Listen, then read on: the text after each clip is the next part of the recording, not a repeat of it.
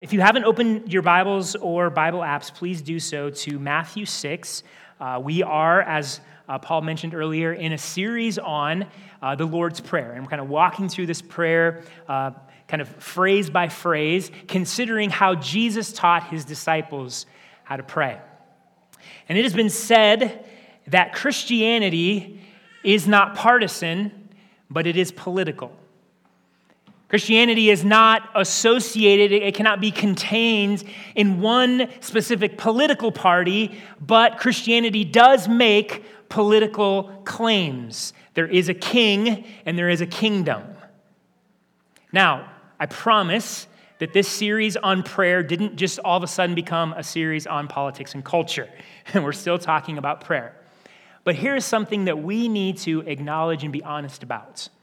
Living as a human in human society means that we have a political and cultural existence.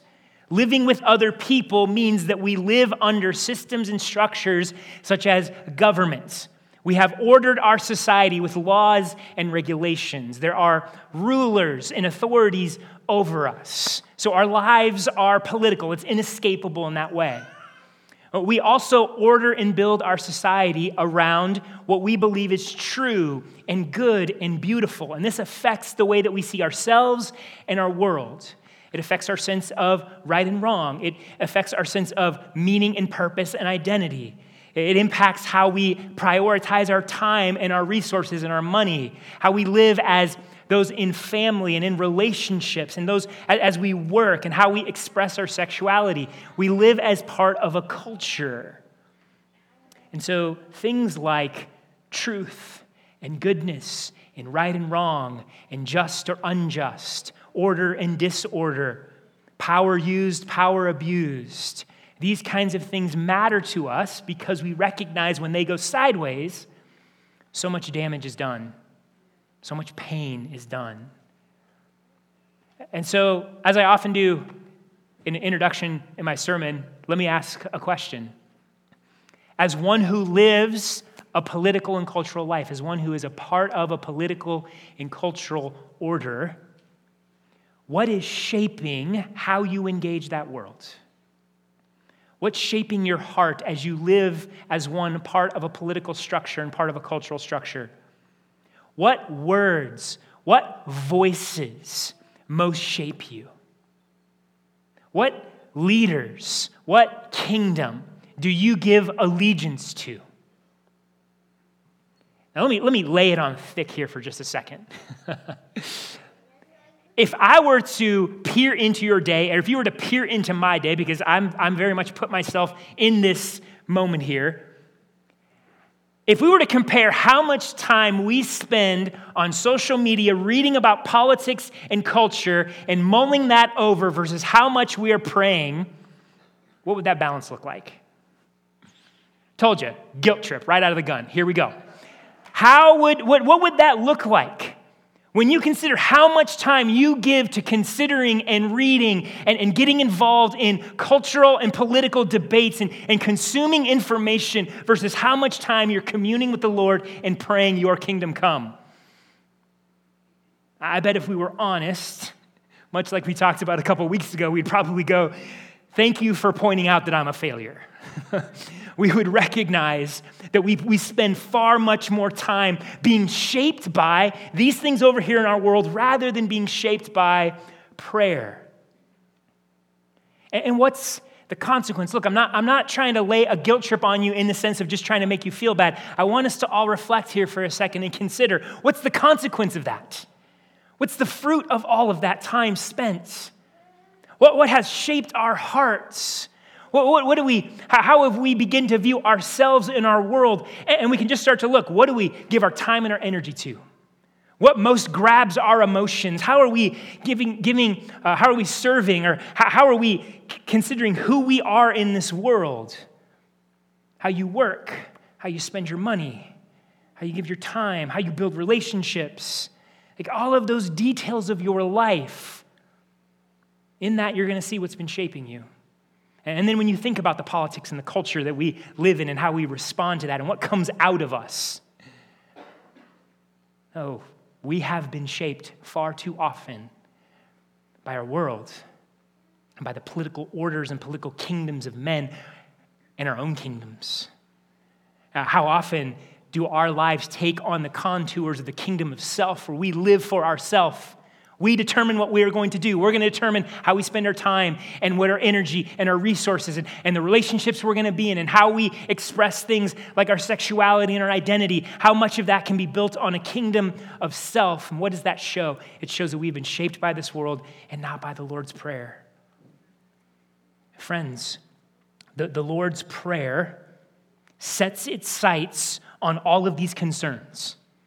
Friends, Christian prayer is not a retreat from the world's spirituality, but a spirituality very much lived on this earth. It's embodied in our daily lives.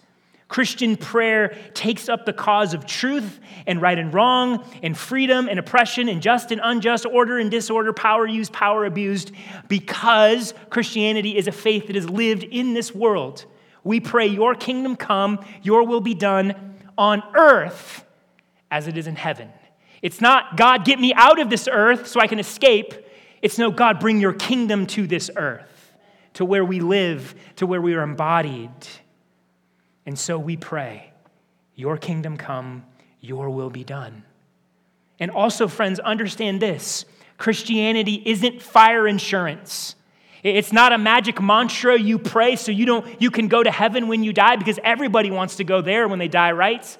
It's not just sort of this manipulative transaction with God. No, Christianity is about following a risen king. Jesus is Savior, yes, but He's also Lord. And you do not know Him as Savior if you don't also know Him as Lord. There's no splitting of that. Friends, Christianity speaks of a king and a kingdom. And to be part of the people of God means to belong to a kingdom under the rule and reign of a king. And so we pray, Your kingdom come, Your will be done. And so as we consider our lives in light of the Lord's Prayer, it's so easy to see how we allow politics and culture of our world to shape our hearts. It's so easy to get caught up and put hope in self made kingdoms or the, the kingdoms of this earth. It's so easy to fall into that. And so we need Jesus to come and teach us and reorient our hearts. We need him to speak into that and say, Let me teach you how to pray so that your heart will be oriented to something far greater than self and the kingdoms of this world, but the kingdom of God. And so this morning, my hope and my prayer by God's word and his spirit, we would be reoriented. Our hearts would be turned away from self and putting our hope in the kingdom of men and oriented to the kingdom of God. And here's what Jesus teaches us. Here's what the Lord's Prayer teaches us this morning that when we turn aside from allegiance to and hope in earthly kingdoms, and we begin to pray this, we pray for God's kingly rule to transform us and our world. That's the main point for us this morning is that in our prayer life, part of our prayer life is we pray for God's kingly rule to transform us in our world. Now, to better understand what the Lord's Prayer instructs us to pray for, we need to consider a little bit this concept of the kingdom of God. We need to try to get inside this. What, what is the kingdom of God? Now, admittedly, we're going to do some snorkeling here. Okay, we're not going to go deep sea scuba diving.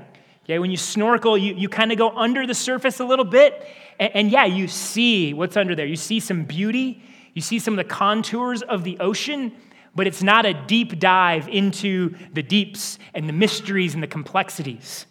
We unfortunately don't have that much time to get into all of these contours and mysteries and depths of the kingdom of God. So we got to do a little snorkeling. But as with snorkeling, it's a rewarding experience. You see some beauty. You see some of the contours. You see some of the shape of this thing. And I believe that we'll be able to see enough that it's going to orient our hearts to the kingdom of God. And so, the kingdom of God, simply stated, if you're asked, what is the kingdom of God? Simply stated, it is God's righteous rule and reign. It's the righteous rule and reign of God. The kingdom of God is where His authority, His goodness, His truth, His beauty have control. In the kingdom, It is a kingdom where righteousness and justice reign, where holiness and wholeness are experienced, where peace, love, and unity define its people. And these things describe the kingdom of God because it describes its king.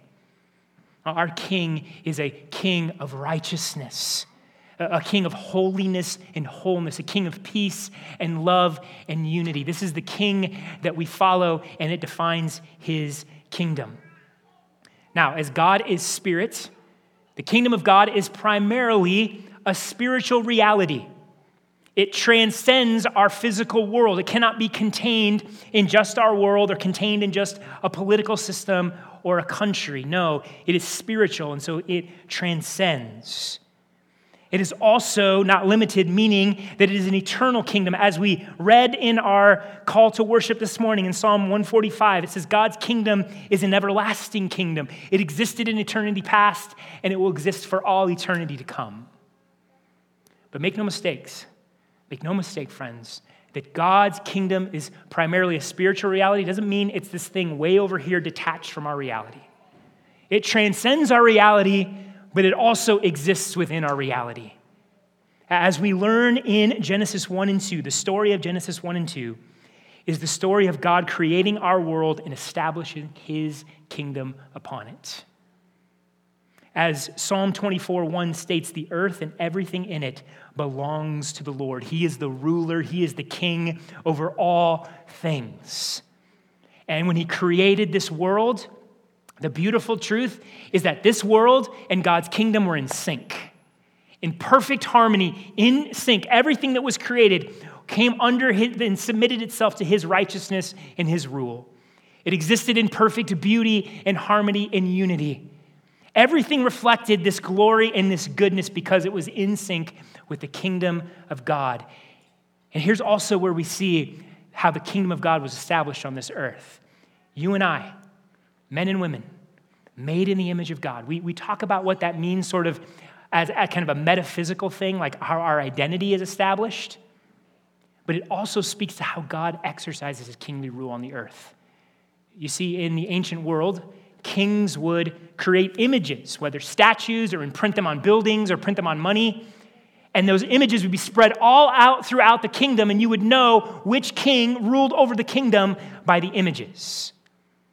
And so, for us to be made in the image of God, God put his image, his kingly stamp on this world. And so, when we were called to be fruitful and multiply, what did that mean? Go spread the kingly rule and reign of God over all things. It's a beautiful reality to consider. Your maleness, your femaleness was meant to display and to celebrate and declare the kingship of God. However, as Genesis 3 also tells us. With the fall of Adam and Eve and sin entering into our world, humanity and the rest of creation are now out of sync with the kingdom of God. God is still ruler, make no mistake. God is still king. He is still sovereign over all that is. So the problem is not that the kingdom of God has been defeated and it's retreated into the background. No, the problem is, is that you and I and the rest of the world are now out of sync with the kingdom of God. We've rebelled. We have become traitors. We have turned from the kingdom of God and we've joined the kingdom of darkness.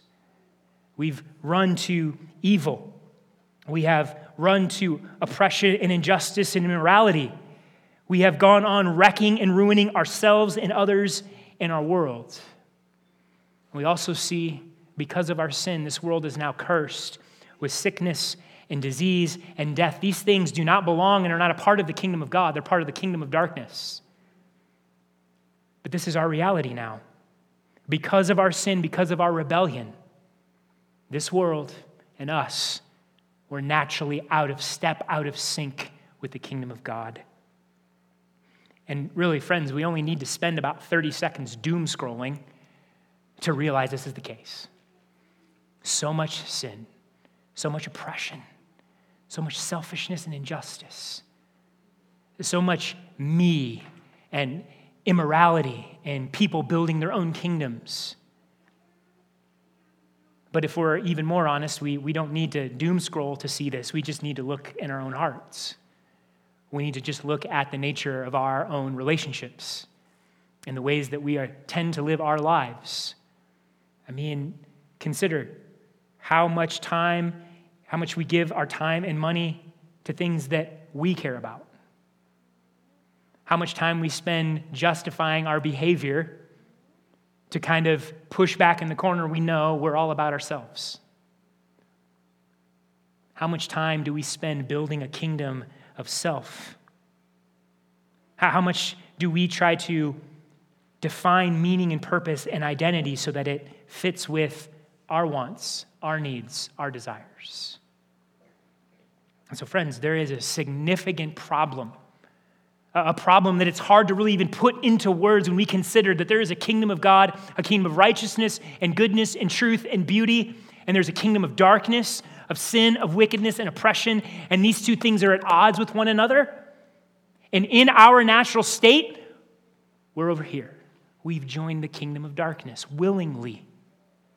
We've gone whole hog, head first, into the kingdom of darkness. But here's the good news. In light of that, the good news of the gospel is that the kingdom of God has not been defeated. It has not been, it has not retreated into the corner. It's not disappeared, and God's not sitting back and just going, well, you made your bed, lie in it. No. The good news of the gospel is that the kingdom of God is advancing. the good news of the gospel is God did not leave us to the kingdom of darkness, but rather his kingdom has broken in to the darkness. His kingdom has entered into the places of evil and wickedness and sin and death and disease. His kingdom has come into this world to transform it. We, we pray that God's kingly rule will transform us in our world, and this is the good news of the gospel. The story of redemption is the story of a kingdom advancing in the darkness. Listen to how the gospel writers speak of the message and ministry of Jesus. Matthew 4 17, when the ministry of Jesus is introduced by Matthew, he says this From then on, Jesus began to preach repent because the kingdom of heaven has come. What was the message of Jesus? The kingdom of heaven has come. The kingdom of God is here. And then Mark 1 14 and 15 introduces Jesus' ministry this way Jesus went to Galilee proclaiming the good news of God. The time is fulfilled and the kingdom of God has come near. Repent and believe the good news. Notice there twice good news. That's the gospel. Proclaiming the gospel. Jesus proclaimed the gospel. And what is the gospel? The kingdom of God has come. That is the good news. A kingdom of righteousness and goodness and justice has come. That is the gospel. And then in Luke 4, Jesus' ministry isn't introduced by him directly saying, um, talking about the kingdom, but what we read in Luke 4, this is what happened. Jesus goes to the synagogue and he reads this passage from Isaiah that talks about the kingdom coming, reads it, closes it, sits down, and says, Today, this has been fulfilled in your hearing. In other words, the kingdom of God has come. Jesus' ministry and his message was a message of the kingdom. And here's why this was good news for the people at the time. Because at the time, the people were waiting for a kingdom. They've been waiting for a kingdom for a long, long time. The people of God had a long history of experiencing oppressive rulers, whether it was Egypt or Assyria or Babylon or even their own rulers. So they knew oppression, they knew the wickedness of the kingdoms of men. But they're also very familiar with the tyranny of their own sin and the destruction that brought in their own life. That they were familiar with the wreckage of disease and death. And so they were crying out for a kingdom. God, how long until you bring the kingdom? How long until you throw off these oppressive rulers? God, how long until you set us free from sin? God, how long must we live in the shadow of death? Won't your kingdom come? Won't your kingdom come? And so when Jesus comes on the scene, he declares, The kingdom of God has come. This was the greatest news in the world for the people of Israel. Jesus was saying, That kingdom you've been waiting for, that kingdom you've been longing for, that kingdom has come. That kingdom has come. However, that kingdom came in a way they weren't expecting. You see, they were expecting a political rule and reign. They wanted to see the tyranny of Rome thrown off and the kingdom of Israel reestablished. They wanted political power. But Jesus said the kingdom of God is going to come differently than what you expect. In both Matthew 13 and Luke 13, Jesus said the kingdom of God is like a mustard seed and leaven. I don't know if you've ever seen a mustard seed, but it's very small, almost hard to see, almost imperceptible. And leaven, that's just small bits of yeast. Again, very small, very tiny, very insignificant. And yet Jesus said, This is how the kingdom of God has come. You see, the people of Israel and the rulers, they wanted political power, they wanted a show of force. Jesus said, The kingdom of God has come in a different way. In Luke 17, 20, and 21, as Jesus was talking to the Pharisees, he says this The kingdom of God is not coming with something observable. No one will say, See here or there, for you will see the kingdom of God is in your midst. If you're looking for the kingdom of God over here in this political leader, you won't find it there. If you're looking for the kingdom of God over in this political system, you won't find it there. If you're looking for a show of force and power, you'll see force and power, but not where you think you're going to see it. See, the kingdom of God has come, but not in the way that you and I would expect or you and I would choose, because what we would want is the kingdom of God to become our own kingdom. We want the kingdom of God to get behind our agenda and our power. And yet, Jesus says the kingdom of God comes in an unexpected way to subvert our expectations in order to humble us. But, friends, make no mistake that the kingdom comes in these small, invisible, imperceptible ways doesn't mean that the kingdom of God has no power. No, the kingdom of God has tremendous power. Uh, as Jesus continues in those parables, the mustard seed is small and imperceptible, but grows to be a surprisingly strong and tall tree.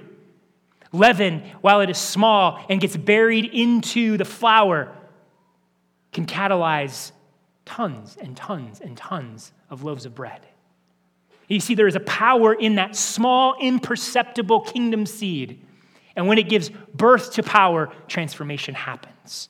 There's tremendous power in the kingdom of God. And that was what the ministry of Jesus was all about putting the kingdom of God in display. In Matthew 12, 28, Jesus says this If I drive out demons by the Spirit of God, then the kingdom of God has come upon you. Jesus said, You want to know, we want to see the power of the Spirit of God? Watch me cast out demons. Watch me heal the sick. Watch me raise the dead. Watch me proclaim liberty and set people free from sin. Watch me break the monopoly of the religious leaders and their stranglehold over people. Watch me set people free from sin and death and disease and darkness. That's where the kingdom of God is going to come and display its power. It's going to transform people from the inside out. The kingdom of God has come in power, friends. But it's a power that you and I so likely and so quickly gloss over. You see, we think the solution to our problems is more power. Like, give me more money, give me more stability, give me more cultural and political power. My problems will be okay. I'll be able to overcome them. But the kingdom of God goes deeper, it goes to the root, it goes to the heart of things sin, rebellion, darkness, death. And it takes the battle there. That's where it takes the war. That's where it takes the battle. That's where its power is declared. And so Jesus puts on the power of the kingdom as he goes and casts out demons and heals the sick and forgives and undoes unjust religious authority. Friends, that's not, but in those things, that's also not the greatest display of the kingdom of God. The greatest display of the kingdom's power. As unexpected as those things may be, the way the kingdom of God put its power most on display is the most unexpected way of all. When we think of the power of a kingdom, we think of the might of the U.S. military or the might of the U.S. economic system. The might of the kingdom of God was put on display on a cross. When Jesus was strung up on an instrument of torture and death. What, what Rome used to instill terror into people and, and to put down rebellion, God used to put the greatest display of the kingdom's power Because on the de- in Christ's death, sin was defeated. As Colossians tells us on the cross, every evil and wicked ruler and authority was put to open shame. They, they, they, took their best shot on Jesus, and Jesus defeated them. On the cross, evil was defeated. And then in his resurrection, what was defeated? Death, disease, sickness, all that attacks you and, you and I in our bodies. Christ defeated every evil, every wickedness, every sin, every disease, every death. That's the power of the kingdom of God. And the beauty is, is that Jesus Christ, now resurrected and reigning, he rules over his kingdom and he rules over his world. How does he do that? Through his word and through his spirit. Like every good king, he rules through his word and he rules through his presence. And so, friends, the kingdom of God has come. Jesus is on the throne, and sin and evil and death have been defeated. This is the good news of the gospel. It's a message of the kingdom. And how are we to respond? How are we to respond to this message? Well, what did Jesus say?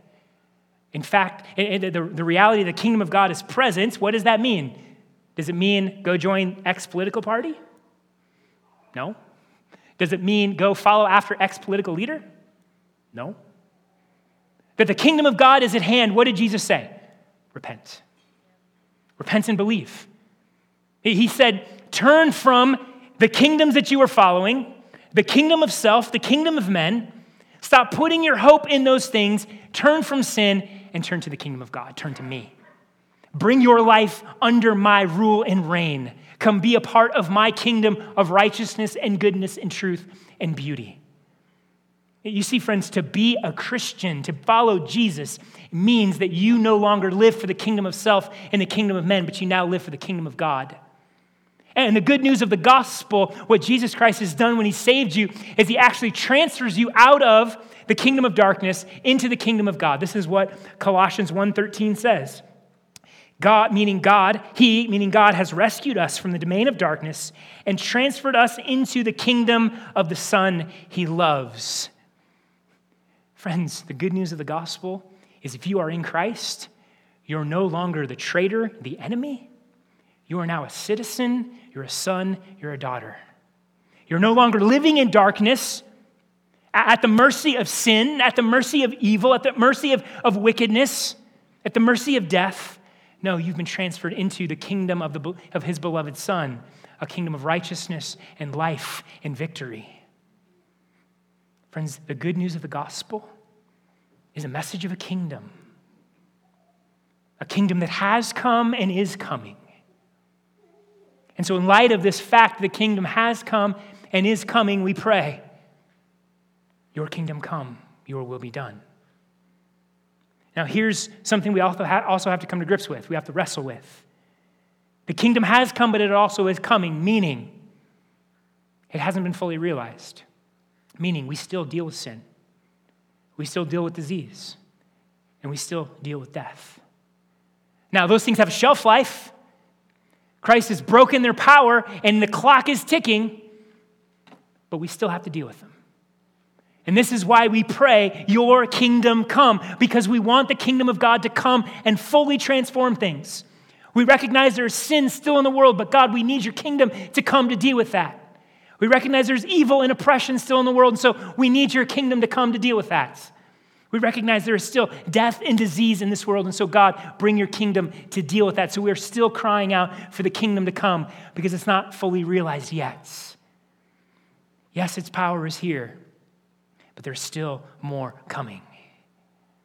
And so, friends, church, when you and I pray this prayer, when you and I are calling out to God, remember as we talked about last week with all the urgency of a command, with all that longing that we, we so want to see these things happen, it's almost as if we're commanding God.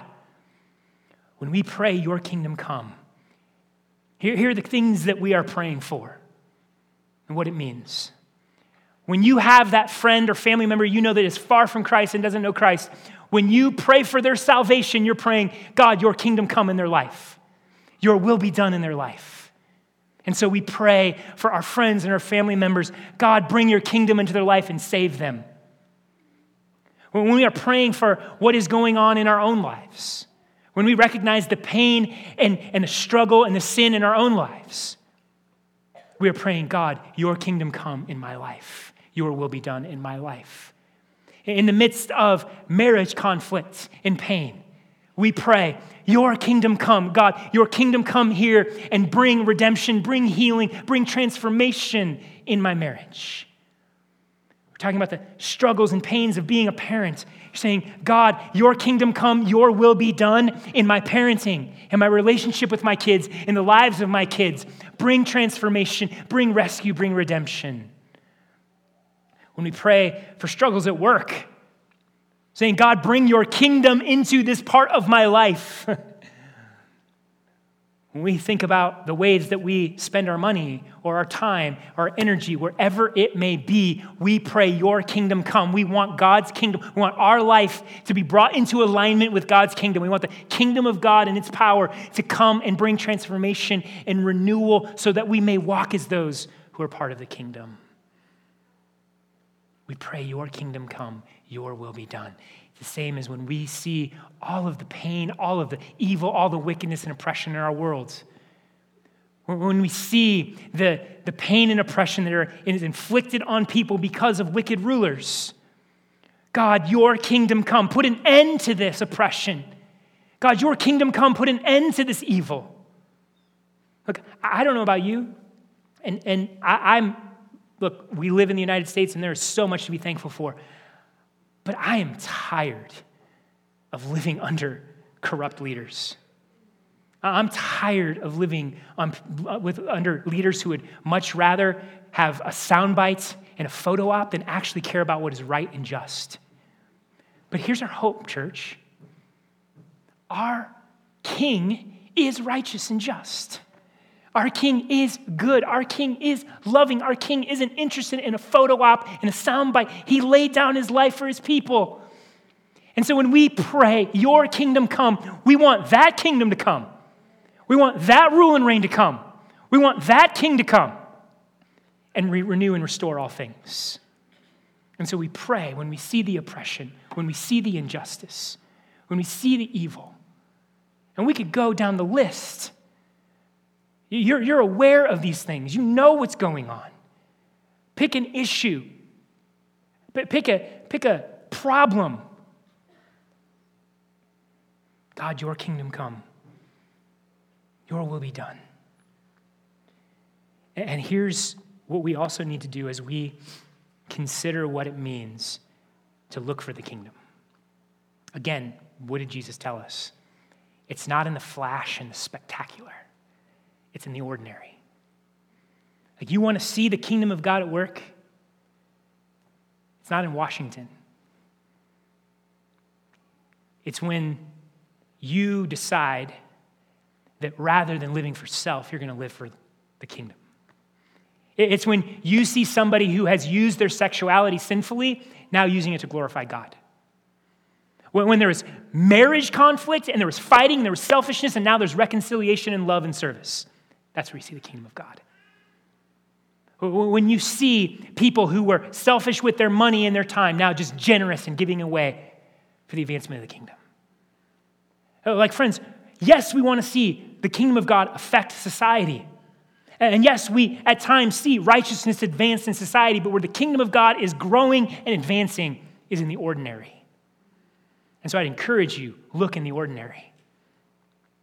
And when you want to see the kingdom of God come in your life, start thinking about the ordinary.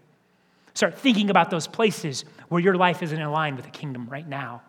And they're typically small, they're typically mundane, but you need the kingdom there to transform. And this is why we pray, Your kingdom come. Because here's what happens when we pray.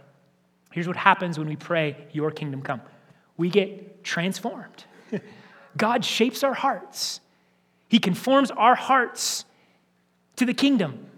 And so now our priorities and our values and our ethics and our time and our money and our energy and our resources and the way we live our life lines up with the kingdom of God.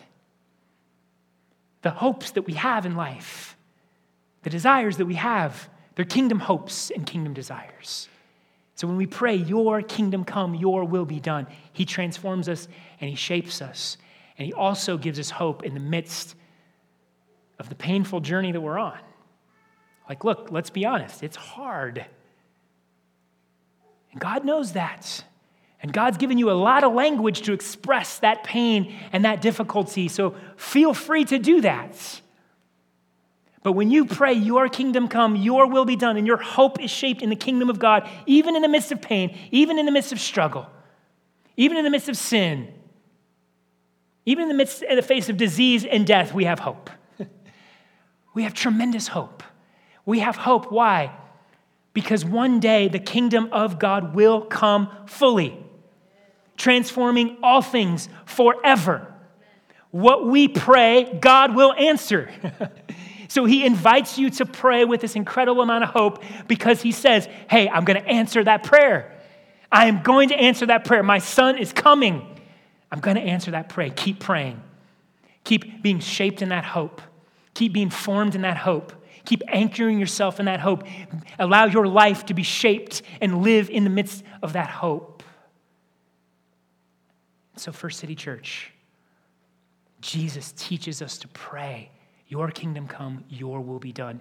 Because Jesus wants our lives, our entire lives, to be conformed to the kingdom, to be lived as citizens of the kingdom. And so, in the midst of a politically and culturally crazy time, who knows what's going to happen tomorrow with our politics, both in our nation and in our world? Who knows the direction our culture is going to go? It could get worse and worse and worse, or maybe there's a little bit of a slowdown. Who knows? But here's what I know God has called us to to not be shaped by social media and the media and the doom scrolling and the kingdoms of men and the political promises. Because what happens when we run there? Anger, despair, division, hatred, being shaped more as Republican and Democrat than Christian or libertarian for libertarian, whatever. But when we pray, Your kingdom come, yes, we're still involved. You should be involved. You should care. You should absolutely care. Be political, but be political shaped by the kingdom. And so, be, as we pray, we engage our world with kingdom values, kingdom eyes, kingdom sensitivities, kingdom character, or with our culture, rather than being shaped by this expressive individualism that says the kingdom of self and self identity and self pleasure and living your own truth is the way to go. We pray, Your kingdom come. God, shape me as a citizen of the kingdom topple my kingdoms, topple my selfishness, topple my pride, topple all the ways that I am living, not for your kingdom, but for some other kingdom, and bring me into the conformity of the kingdom. Church, let us be a church that prays that, so that that is how we live in this world. We are not here to retreat from the world. We're not here to hide in our cave. We're not here to run away and just wait it out until Jesus comes back. No, we are to go and preach the gospel and make disciples and live as part of this world and care. But to do that, we need to be praying, Your kingdom come, Your will be done. And having every confidence and knowing that God's kingly rule has and will transform us and our world. Let's pray.